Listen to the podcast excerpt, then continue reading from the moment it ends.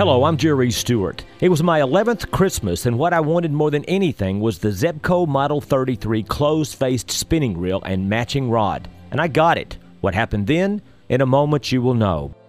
It was a very cold January day in Texas when my dad took my brother and me fishing. It was very cold, so we all had multiple layers of clothing to help keep us warm. We found ourselves fishing in a private pond supposedly full of trophy largemouth bass, but we never saw even one. As the short winter day quickly came to a close, it seemed we were going to be skunked, but I kept casting out with my new rod and reel. But in my excitement, instead of casting straight out, my cast went straight up into the air. It hit in the pond about 30 feet out. But there was a problem. The line had looped itself over a tree limb hanging out over the pond. As I studied the problem, the line over the limb, my bait dangling barely in the water, all of a sudden there was a huge splash and my bait disappeared. As my new reel began to peel out line, I loosened my drag to keep the line from breaking. Whoa, my brother said, you got a big one, hold on.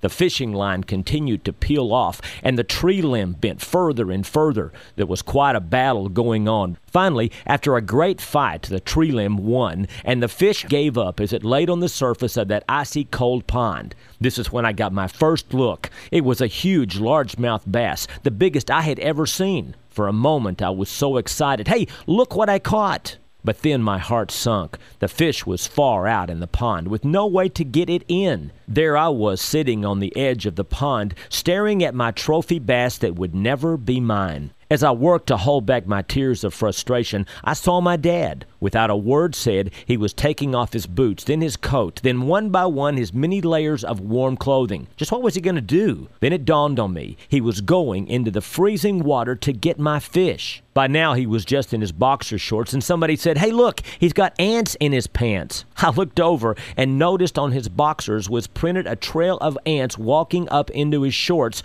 with the words underneath Help, I've got ants in my pants. Everybody busted out laughing. Hey, mister, you got ants in your pants. But he didn't say a word. He made his way over to the edge of the pond and jumped in. In that moment, a chill ran down my spine. It was freezing cold, and he was swimming in the pond, going to the middle to get a fish. My fish. It scared me. After what seemed a long time, my dad, using a deliberate, smooth side stroke, made it to the fish. And as he made his swim back to shore, it must have been a comical sight, but I never noticed. All I could see was my trophy largemouth bass getting closer and closer. Then finally, my dad was back.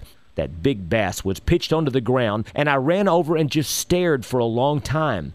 Well, then I became embarrassed, even ashamed that I'd made such a big deal over that fish causing my dad to be so cold.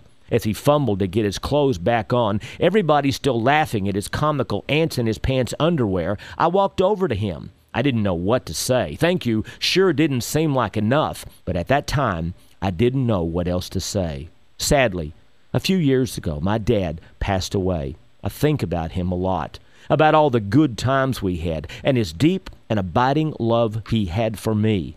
But when I think about those times, I can still see in my mind's eye that scene, that picture of my dad jumping into that pond wearing those underwear. Help, I've got ants in my pants. By the way, Dad, Mr. Ants in your pants, thanks again.